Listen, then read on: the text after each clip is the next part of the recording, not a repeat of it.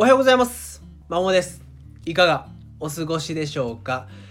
まあ、今日は、ま、月曜日ということで週始めですね。ま今週も共に頑張っていきましょう。今回お話をしたいのは残念な勉強スタイル3選と題してお伝えをしたいと思っております。ま、受験やテスト勉強を頑張りたいと思っている、ま、学生さんや、ま、そんなお子さんを持つ親御さん向けだったり、実際資格や仕事に関する勉強をしたい社会人の方にもお役に立つような内容だと思っております。私は学習塾に勤めていて、これまで200組以上の親子、生徒さんを見てきました。で、そんな生徒さんにも、まあ、成績がいい子、そうじゃない子がいて、そういったいろんな子の特徴を、共通項がある程度見えたので、まあ、それに関係するお話だったり、えっと、その生徒に勉強法をとかその勉強の仕方を教えるにあたって、まあ、それに関する本も書籍も数十冊以上読んできました。また自身も社会人になってからの方が勉強をしていて、まあ、取得した資格でいうとファイナンシャルプランナーファイナルファイナンシャルプランナーの3級まあ2級とあと TOEIC も600点弱取得しました。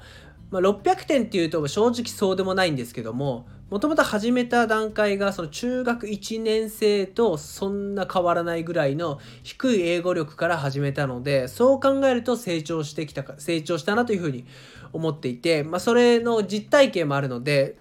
まあ、そういった自分の経験だったり知識を背景にちょっとお伝えをします。で結論からお伝えするとまあ、残念な勉強スタイル3選で1つ目が電子機器を近くに置いているで2つ目が友達と一緒に勉強している。3つ目がテキストを見ているだけ。もう一度お話します。お伝えします。1つ目が電子機器を近くに置いている。2つ目が友達と一緒に勉強している。で3つ目がテキストを見ているだけ。この3点ですね。まず1つ目電子機器を近くに置いている。です。まこの電子機器を何を指すかっていうとスマホや iPad が代表例ですね。で学校だと、まあ、iPad が貸与されていて貸与じゃない付与され、えっと、支給されていてもう宿題とかも iPad を経由 iPad の中身の情報を通してやり取りするっていうのでなかなか難しいところではあると思ってます。ただそのテキスト、まあ、教科書とか問題集、まあ、紙を使ってやる勉強の時は電子機器は絶対に近くに置かない方が良いです。というのもさまざ、まな実験結果から、まあ、スマホだの電子機器を近くに置いている要は視覚に見える範囲に置いとくだけで学習効果が下がっていることがデータとして出ております。で一つ具体例を挙げると、まあ、アメリカの方かな？で実験した結内容によると授業内容を手書きメモで取ったグループと電子機器、まあ、スマホとか iPad にメモしたグループでどちらが習得率が高かったかを、えーで実験したところ明らかに手書きでメモした方グループの方が習得率は高かったです。でなんでかっていうと電子機器は気が散る内容情報がたくさんありますよねと。で人間の脳って気が散るようにできていて目の前のことに集中しきしにくい脳の構造になってるんですね。だからスマホのような電子機器を近くに置いていくもう目に見えるところに置いていくだけで気が散って集中力下がって学習効果が下がります。でこれ私自身の実体験としてもスマホが近くにあるとあるいは別の部屋もしくはえっと、見えないとこに置いていくとそうじゃないかで全然習得率が違います。これはもう F ファイナンシャルファイナンシャルプランナーの勉強でもそうですし英語の勉強でも同じことです。でテキストを使ってやる勉強が自分は主だったのでもう勉強に集中したい時ちゃんと効果を上げたい効率的にしたいということよりは必ずスマホは置かないようにしています。で2つ目ですね1つ目は以上で2つ目の友達と一緒に勉強をしている。です、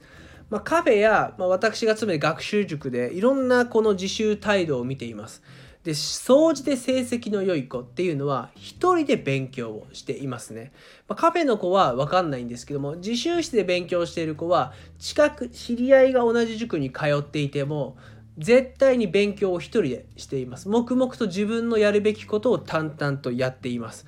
で正直成績がいまいち伸びきってない子っていうのは、まあ、話すまではいかないものの隣に友達がいるっていう状態で勉強してますね。で時たま聞き合ったりしてるっていう話したりしてるっていう感じです。でそういう子は成績は良くないですね。上がら上がってないと。ないですとそれは結構言い切れます。なんでかっていうと友達が近くにいると誘惑に負けやすくなりますよね。人間ってそもそも誘惑に弱いんでで勉強って好きでやってる子ってそうはいないからですね。あのちょっと友達が緩んでると自分もやっぱ反動反射的に反射的じゃないですね、まあ、刺激を受けて、まあ、緩んでしまうと。であとは、まあ、お互い聞きたいことがあるのは分かるけれども分かんないことをつどつど聞き合ってたら目の前のことに集中できないですね。当たり前ですけども。だから友達と一緒に勉強している子近くにやってる子っていうのはなかなか残念な勉強スタイル。それではうまくいかないと思いますね。でカフェとかでも電子機器を目の前に出して友達と横でやってる子っていうのはおそらくですけども成績は良くないですね。遊んでんのか勉強してんのか中途半端な状態なのでこれはいまいち。やめた方がいいです。で最後3つ目ですね。テキストを見ているだけ。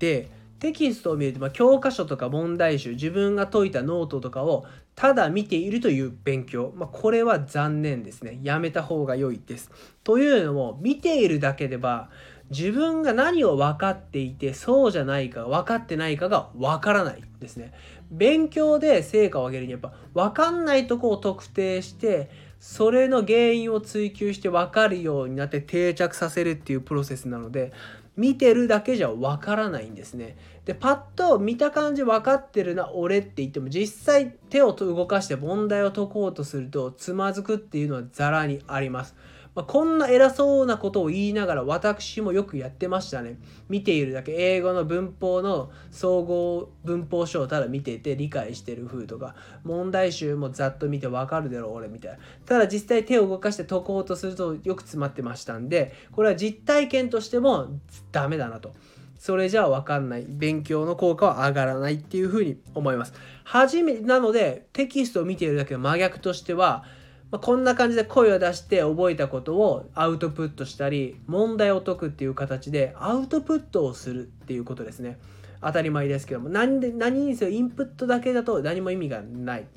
インプット1の本当アウトプット9ぐらいでいいんじゃないかなっていうのでまずは手を動かすことですね。で掃除で成績がいい子は手を動かしてますね。ただ見てるっていうことはほぼないですひたすら手を動かして問題を解いておりますなのでただテキストを見ているだけっていうのはなんとなく勉強をやってる感というだけで本質的な目的達成には至らないっていうのがこのテキストを見ているだけなので今すぐやめた方がいいとも思います。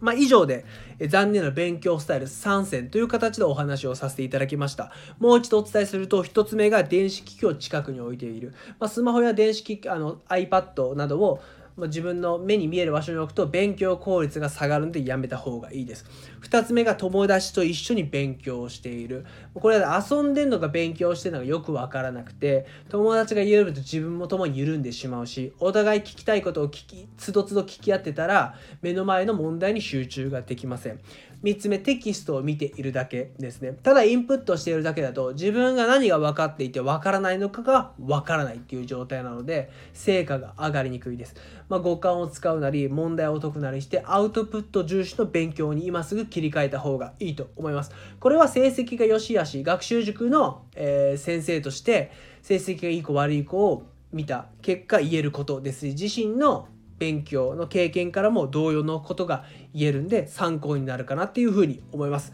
最後までお聴きいただきありがとうございました。では、本日も良い一日をお過ごしください。いってらっしゃい。